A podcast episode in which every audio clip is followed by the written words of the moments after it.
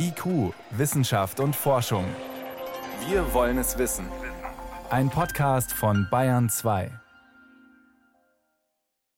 Es ist keine wirklich neue Idee für Smartphones, Tablets und diverse andere tragbare Geräte einen einheitlichen Ladeanschluss festzulegen.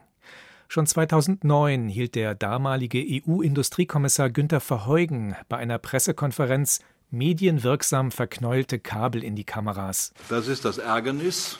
Habe gestern meine Schreibtischschublade angeguckt und fand sechs verschiedene Ladegeräte für Handys darin. Mit unterschiedlichen Anschlüssen.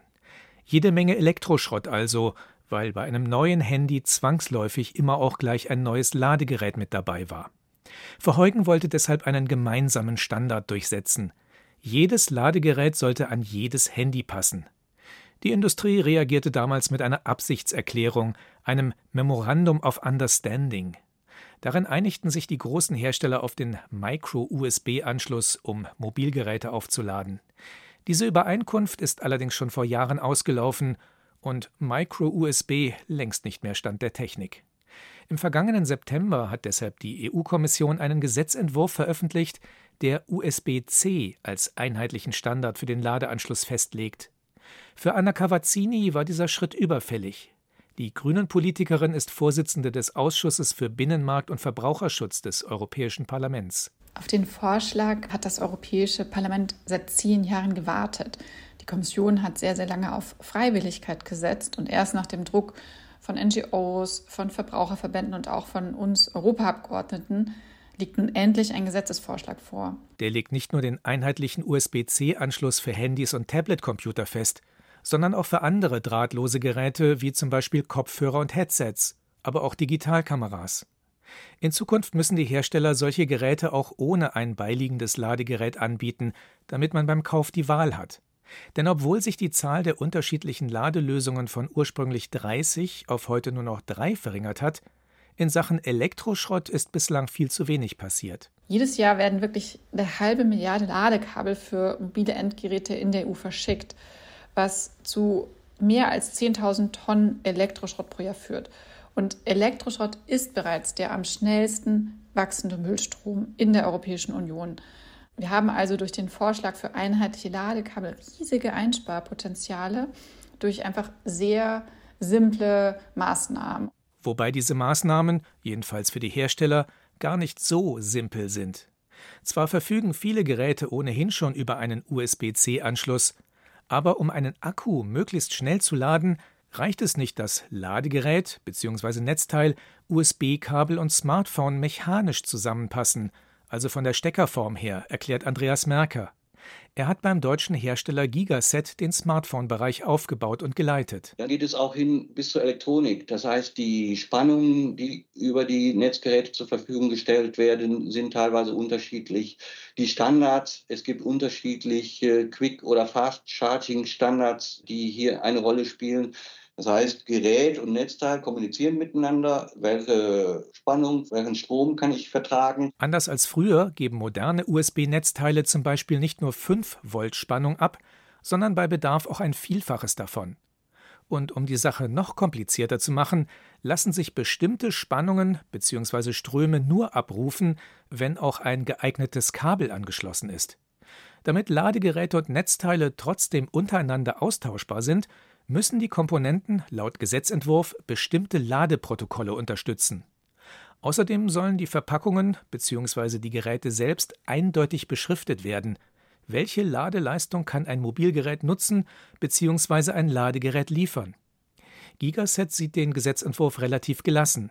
Zum einen haben die aktuellen Smartphone-Modelle schon einen USB-C-Anschluss zum anderen hat der Hersteller auch eine weitere Vorgabe aus dem Entwurf der EU-Kommission bereits umgesetzt. Wir sind jetzt bei unserem neuesten Smartphone dazu übergegangen, das Netzteil nicht mehr mitzuliefern. Und der Kunde hat die Wahl aktuell zwischen zwei Netzteilvarianten. Einmal Standard äh, ohne Schnellladefunktion und ein schnellladefähiges Netzteil, was dann 5 Euro mehr kostet, auszuwählen.